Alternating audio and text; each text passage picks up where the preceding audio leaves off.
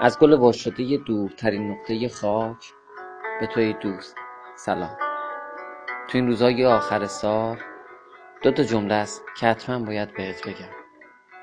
یک تشکر واسه بودن تو سالی که گذشت. و یه آرزو واسه داشتن تو سال آینده.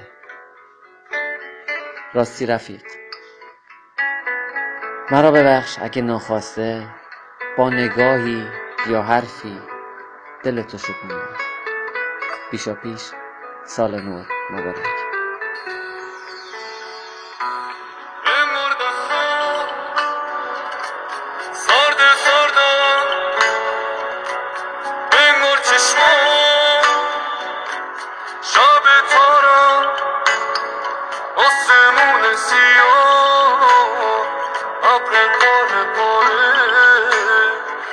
sola